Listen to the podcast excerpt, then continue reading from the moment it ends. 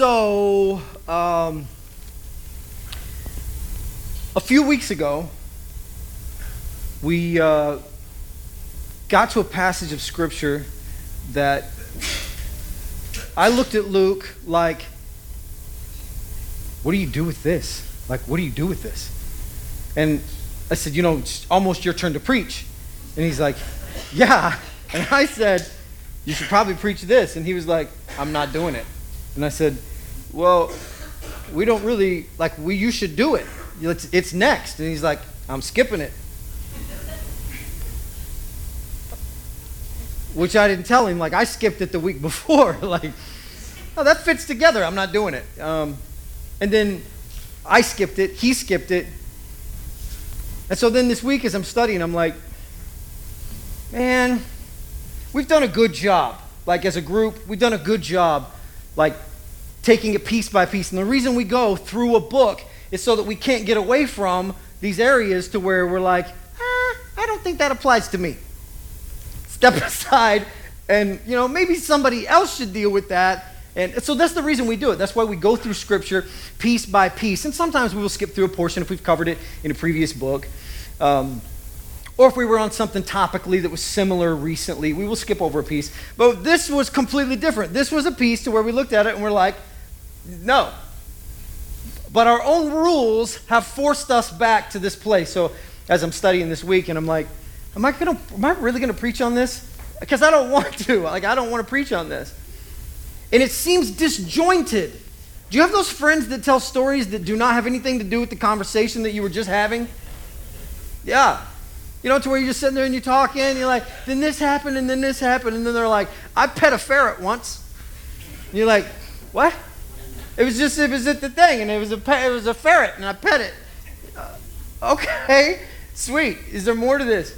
No, that's it. okay. When I read this passage, that's what I thought to myself.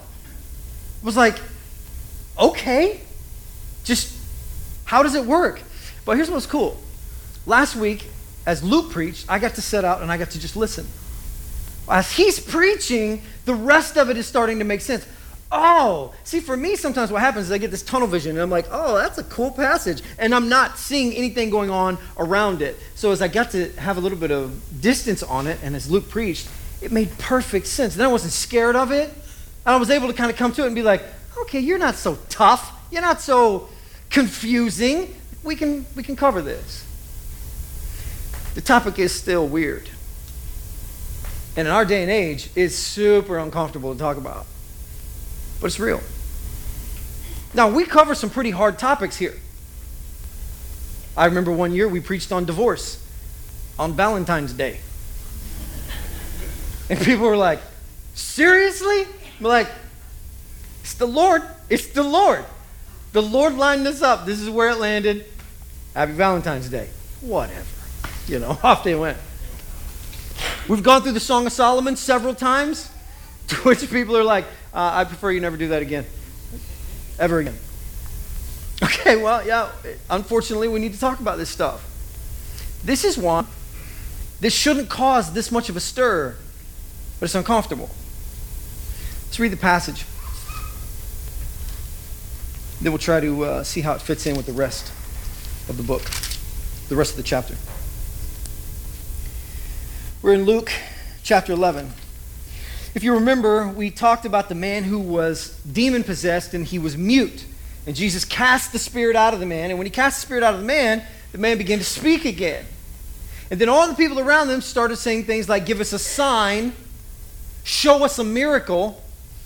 And Jesus said, No. And then their answer was, their response to this was, Well, it's because you cast out demons by the spirit of Satan or Beelzebub.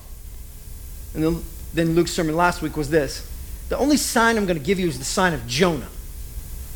Well, that's interesting because Luke's sermon was on the sign of Jonah, which, if you remember, he was swallowed by a fish and he was in the belly for three days, which is supposed to give a picture of the cross, the death of Jesus, and then the resurrection.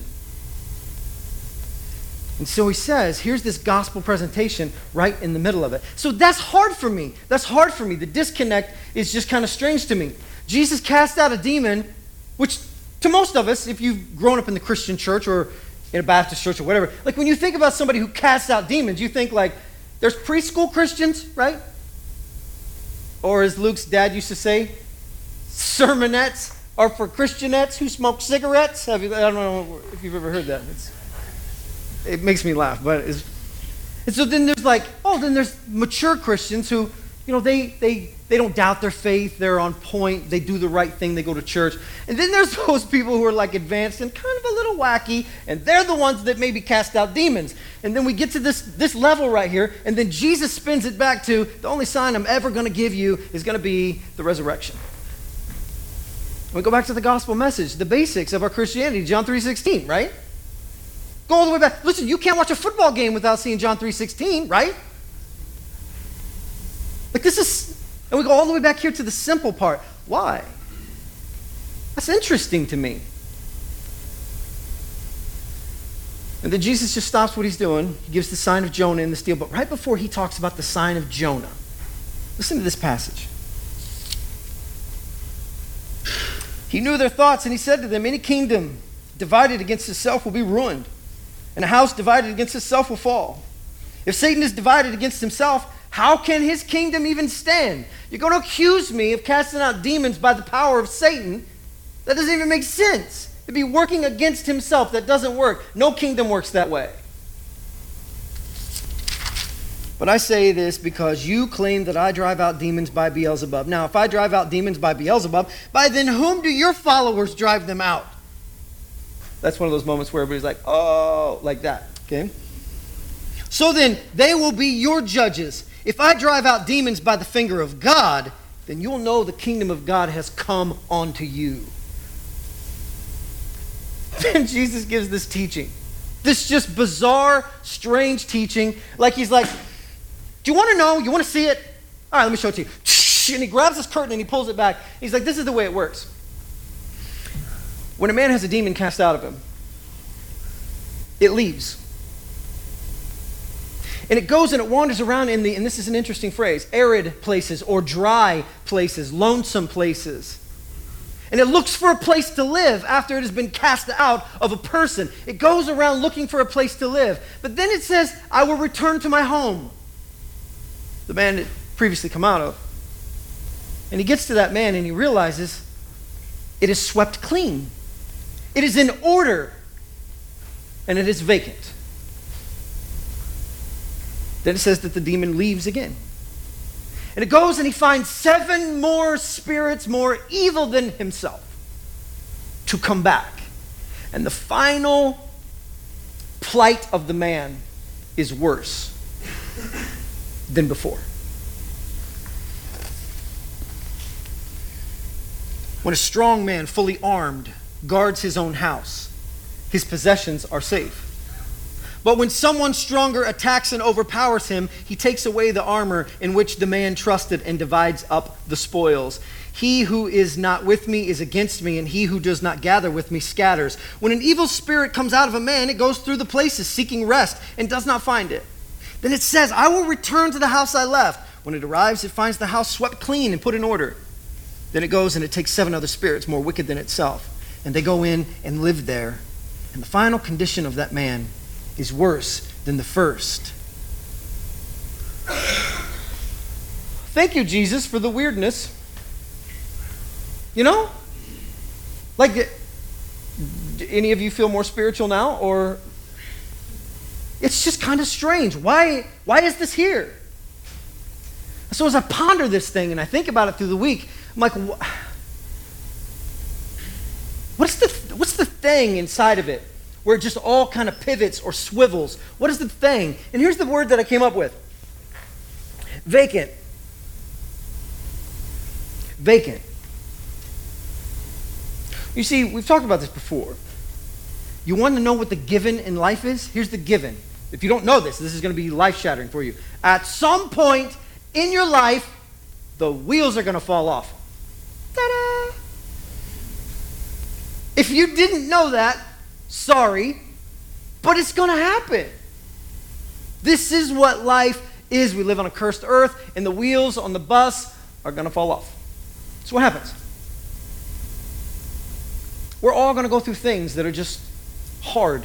and terrible. This is the way life is this is the way life is made. And see, when that happens, we have a couple of options. We can respond by, I'm I'm going to climb into this bottle and I'm never coming out. I'm going to climb into this relationship and I'm never coming out. I'm going to climb into this debt and I'm never coming out. I'm going to climb into this hobby and I'm never coming out. Because the world isn't safe, so I'm going to build up all of these parameters around me because I was hurt one time. That means no one can be trusted.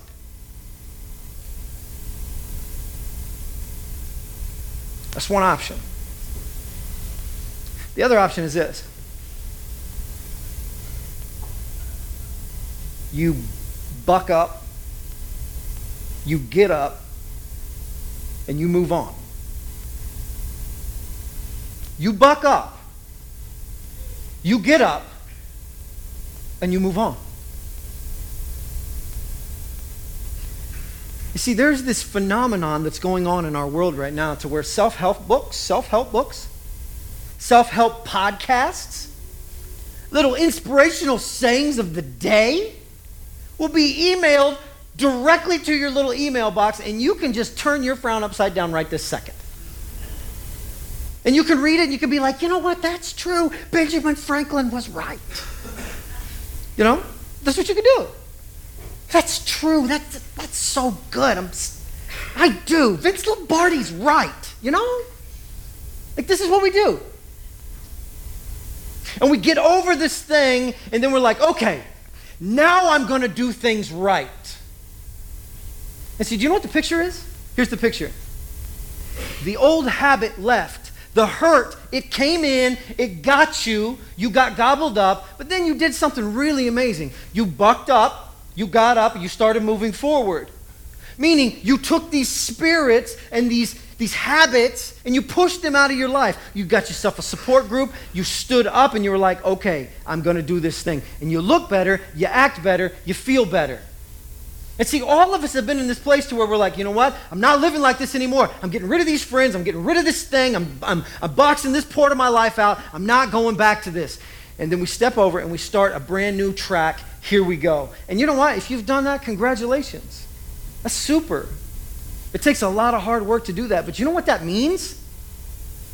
You still didn't move anybody else into that vacant area, did you? It's all self will. I'm doing this thing myself. Didn't you do it yourself last time? And how you got there last time?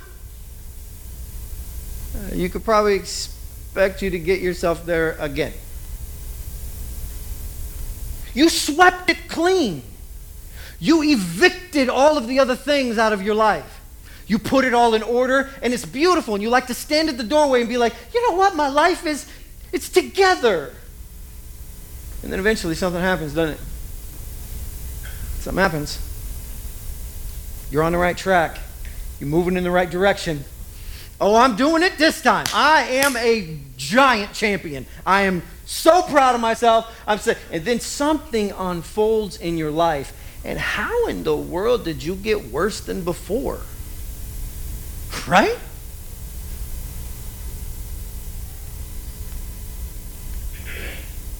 Life is pretty hard sometimes. Do you remember the first time you came to the conclusion in your mind? I, I remember I remember when this happened. I was newly married. Life is good. My wife is a peach. I'm complicated. She's pretty. I'm not so good looking. She's tall. I'm not so okay. Like it like she's good. But we got in an argument and we couldn't get it resolved. And I had the thought for the first time ever in my life, huh, this is why. This is why. Right? This is why people leave and don't come back. This is why. Fill in the blank. This is why. Every one of us who has children will have this moment in our life to where we realize our children are outside of our grasp. They're outside of our grasp.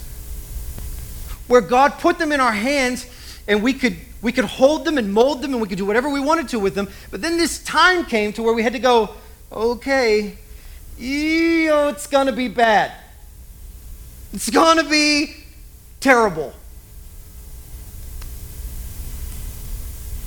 And then we begin to doubt every single thing we've ever said and done, right? Like, how are you at parenting? Oh, I'm super at it. My daughter's only 13 right now. My oldest is only 13. I can't wait till she's older because you know what? Then I'm going to be terrible at parenting. How are you at parenting? I'm super good. I'm super good. And at her 16th birthday, I'm like, I'm bad at it. I don't know anything. I should have read a book, you know? I don't have any idea what I'm doing. But here's the interesting part is neither did my dad. Right? And neither did his dad. And neither did but yet nah, I'm pretty sure I got it figured out. I mean, my whole genealogy didn't, but I think I'm really? I'm quite sure I'm not the smartest one who's ever come out of my bloodline. Quite sure. We come to a place to where life all of a sudden beats us up, it gets ahead of us, it stands in front of us like this enormous giant and says, What do you got about this? And you're like, I got nothing.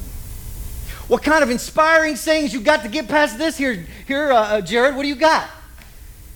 I got nothing. And then there's those days to where there's not enough inspiring sayings in the world to drag you out of bed, to make you open your eyes. Like there's just not enough. Life is too big and you cannot do it. Marriage is too hard to do on your own. Raising children is too impossible to do without Jesus. But don't worry, I've got Benjamin Franklin quotes. Oh, superb! Your kids are going to be great. That's it? No, it's still vacant. Yes, you've taken the bad things and you've, you've pushed them outside the boundaries. You started your life over and now you're moving forward. But did you move anybody else inside to help you walk down this road?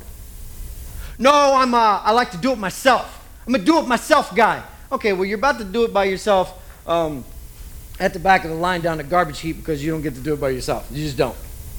Because that's a terrible plan. It's not going to work. Well, I don't know. I just really don't like people. Well, most people probably don't like you, but that's okay. It doesn't matter. I mean, but you don't get to do it by yourself. Well, I just think religion is a crutch. Well, you're probably going to need a crutch. Because in a minute, I'm sure life is going to break both your legs. Like, it's going to, this is just it. If you don't move something in. And it says when the spirits come back, when the spirit comes back, he sees that it is swept clean. Super. It's in order. Great job. And it is vacant. You know, what's, you know what blows my mind? And I mean, I know it's not like anything mysterious, but if you build a brand new house, a brand new house, plumb it, put central heat and air, nice roof, insulate it well, move furniture into it, and then you don't move into it for five years What's going to happen to that house when you go to move into it? You know. Listen, you could go to your house right now and try to take the wallpaper off of your wall right now, and it will take you the rest of your life to get it off, right? But if you leave a house empty, oh, it'll just fall right off. You've walked into houses and you were like, how did the wallpaper come off like that? It just does. That's what happens. It just comes off. No one lives there. Why? Because it's vacant. It has a purpose. You see, when you heat it and you cool it, and you hold out the moisture and you hold out the heat, and the inside of the house doesn't change, other things don't change. It just gets healthy. It operates the way it's supposed to operate. It stays together, it stays whole because somebody lives there. But you're no different. You're no different. When you stand there empty on the inside, although you've got a really good plan and you've got goals and you've got a day timer and you got alarms and calendars and alerts and all sorts of things that keep your life in order and you got this inspiring sayings that come up on your screensaver. Super! At the end of the day, if it's vacant, it's falling apart. It's falling apart. Why does Jesus bring this up right here, right now, in the midst of all the controversy? Why does he bring this up? Here's why. Because if you do not move Jesus into the heart of your being, you will crumble. Do you not understand? Check this out. There is not, and I stand by this, I stand by this statement no matter how, no matter who you know or how insane this sounds. Marriage is too hard, it is too hard to stay together and be married without Jesus. It's too hard. Can you tell by the tone of my voice I'm speaking from experience? It's too hard. If she does not have Jesus fueling her, she cannot love me. I am impossible. I'm impossible. It's too hard. Oh, yeah, you can have a tolerable marriage and you can even stay together. But that's not the design. The design wasn't to be roommates with somebody of the opposite sex and be like, whatever, whatever. You want to eat at Applebee's or do you want to eat at like Timber, Timber, Timberland Steakhouse? Like, yeah, I don't care. I don't care either. I don't care. You know what? This is the problem with you. Do you want to get a divorce? No, I don't want to get a divorce. That's going to cost way too much money. Let's just go home and eat. You can have a tolerable, still together marriage, but that is not the design. The design is to create this thing, this institution that teaches you and her about the nature of God. And you exemplify the nature of God to her, and she exemplifies the nature of God to you. And you create this environment to where your kids grow up being able to see both sides of God inside of their home. It's too hard. If you don't have Jesus, too hard. See, here's a problem, and I need to just admit this uh, to you. Here's a problem I have with, with, with church and, and theology and Christian talk, and it's this I hate it when people talk about Christianity like, well, at least someday we'll get to go to heaven. Here's why Because I feel like that when I go to Pizza Hut, where I make my order, and then it seems like I'm in restaurant purgatory waiting for the food to come at some point in my life. And it's not just there, I'm just a hungry guy. Everywhere. Like, how long does it take? You knew I was coming. You're a restaurant, right? I should walk in and be like, I'll have this, and then it's here. That's the way my mind works. I don't want to wait. I don't want it for later. Do you want your salad now? do you want it later? But if you have food, bring it here. And when it comes to Christianity, this is the way I view it as well. Hey, don't worry, just keep doing all those good, nice things, even though you're not getting anything from it right now, because someday we get to go to heaven. I'm not interested. Give me something now. I need to know. Like, we're walking together. Like, I need some encouragement. If you know me and know how I'm wired, I can't do this by myself. You better stand beside me and be like, hey, good job, little champion. And I can be like, thanks a lot, Jesus. This is really hard. You know? This is the kind of conversations I need in my life. You see, the number one thing that I realize is this the reason you must put Jesus into your life is this right here hope. Here's where hope makes a world of difference for me when me and my wife get in an argument, which we do, good ones. I won't go into them, but they are, some of them are hilarious, and I don't remember why we were fighting on the other ones, right?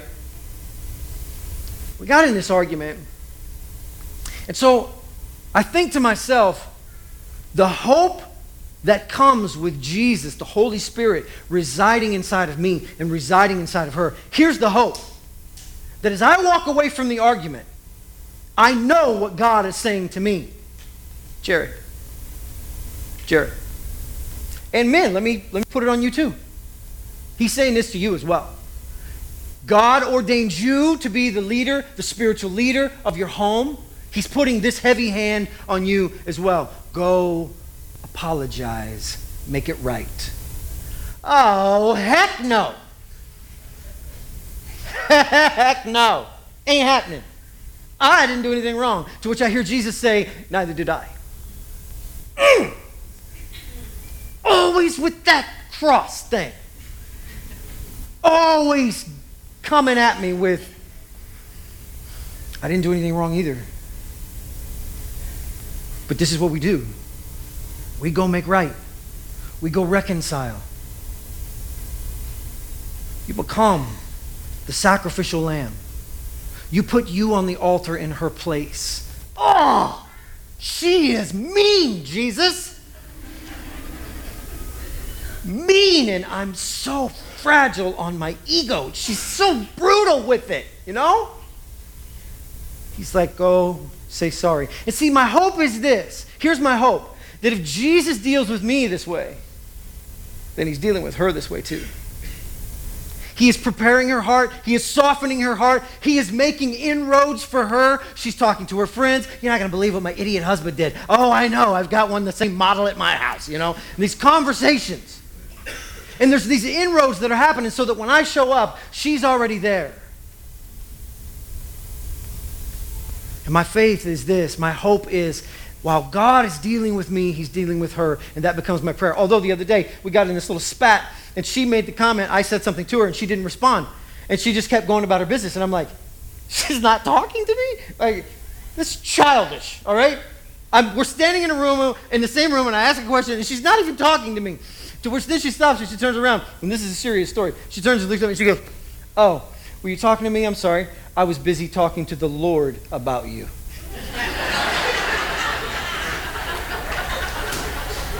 Don't talk to the Lord about me. What's wrong with you? My hope is this Christianity does not hold off for a someday date when Jesus comes back to save us. My Christianity holds to this value of there's hope right now that I can get through what I'm going through right now. And I need that at my house because I'm insane and she's really organized, you know? And she's got nice coloring sheets and I got two black crayons. Like, you know? It's just, it's hard. And my hope holds out. You see, we go through things in life with our kids, with our friendships, with our relationships, with work, with our health. And our hope has to hold out that although right now the circumstances seem bleak, He's with me. He's with me. This is working out. This is working out. And it feels delusional and it sounds delusional, but it's true. When I've taken myself and I've submitted myself to Jesus Christ and I've been obedient to what He's asked, I can only expect that. And here's where it ties in that passage of Scripture. When we start talking about, even though you, you, you though you are evil, know how to give good gifts, if your son comes up and says, Can I have an egg? Would you pull a scorpion out of your pocket and be like, Eat that? No. If he asks for bread or if he asks for fish, would you throw him a snake? No. And then the verse says in the Gospel of Luke, right here in chapter 11, then how much more? If you go to your Father in heaven, will he give you, and I'm waiting on the great phrase to where it says, whatever you want. And he says, the Holy Spirit. Hmm? Now, I was thinking more like a Christmas list, and you're thinking more like something spiritual. Because if you have the Holy Spirit, then you have hope. And even in the darkest, most demonic days of, the, of your entire life, you can have hope. You know what? It's going to be okay. And if it's not going to be okay, you're going to make my heart okay. You'll calm the storm or you'll calm me. It's going to be okay. Here's the second reason why grace. This is why the indwelling Holy Spirit making the decision to make Jesus the Lord of your life. What Acts 2 says is we receive the forgiveness of our sins and the gift of the Holy Spirit. Now, that's an odd way to say it the gift of the Holy Spirit. Do you know who convicts you of your sins? The Holy Spirit. Merry Christmas. Do you feel bad about doing things bad? Yeah, that's the Holy Spirit. That's my gift to you. Wish I didn't have it. Maybe. Maybe. But that's the phrase. The gift of the Holy Spirit. Why? Because not only do we get hope, but we get grace. We get grace. My oldest daughter is learning how to drive.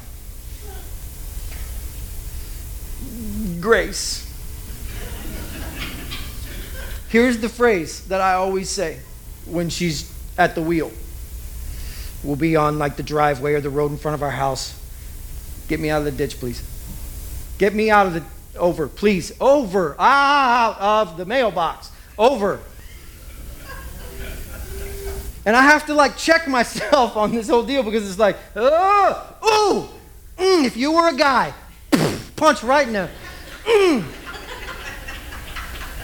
Mm. Yeah, that's a bad deal. This is scary, you know? Grace. Why? Because when you're just learning how to do something, it's kind of hard. When you learn how to navigate through this life, it's kind of hard. When you learn how to have relationships and you know that you need grace in them, guess what? For all you control freaks out there, let me give you a little bit of information. We don't have to, you don't have to, we don't have to do what you say. You're not my boss, applesauce. You don't like it? I don't care. That's just the way it works.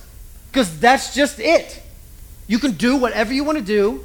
People can act however they want to act. You be you, I'll be me. But what happens is we get in these relationships sometimes to where it needs more grace. Like, oh, every single thing about this person irks me. Grace. Because I'm quite sure there was many, many, many, many things about Jared that upon the cross could have came as the number one, number two, number one through a thousand reasons why Jesus should not sacrifice his life for me. He will trample all over every single thing I've done for him. If I lay down my life, he will not appreciate it. It's kind of like kids, really. Kids grow up and they say things like this Whoa, stuff is expensive. And you're like, you're, you're an idiot. Of course it's expensive. No wonder you said that. It's true. I've shared this with you before. There was this clear phone call that I had to make to my dad one time. I had this friend. We just bought our first house, and so we're I mowed my lawn down real nice, and, and, and I got a little carried away, and I put the cool lines, the checker pattern lines on. It's just a little bitty yard. I thought I'll just try it out. I was so excited. I would stand on the porch and be like, "This is a nice lawn." And my friend came to, comes to see me, instead of parking on the road like a normal human being, he parks in my yard. I'm like, who does that? Then all of a sudden I remembered this conversation to where my dad came in and he's like, hey, you park in the yard? And I was like, yeah, what's the problem? I don't want you parking in the yard. Get out of the yard. And I was like, what a weirdo, you know? And I went off. This guy parks in my yard, and immediately I'm like, hey, you...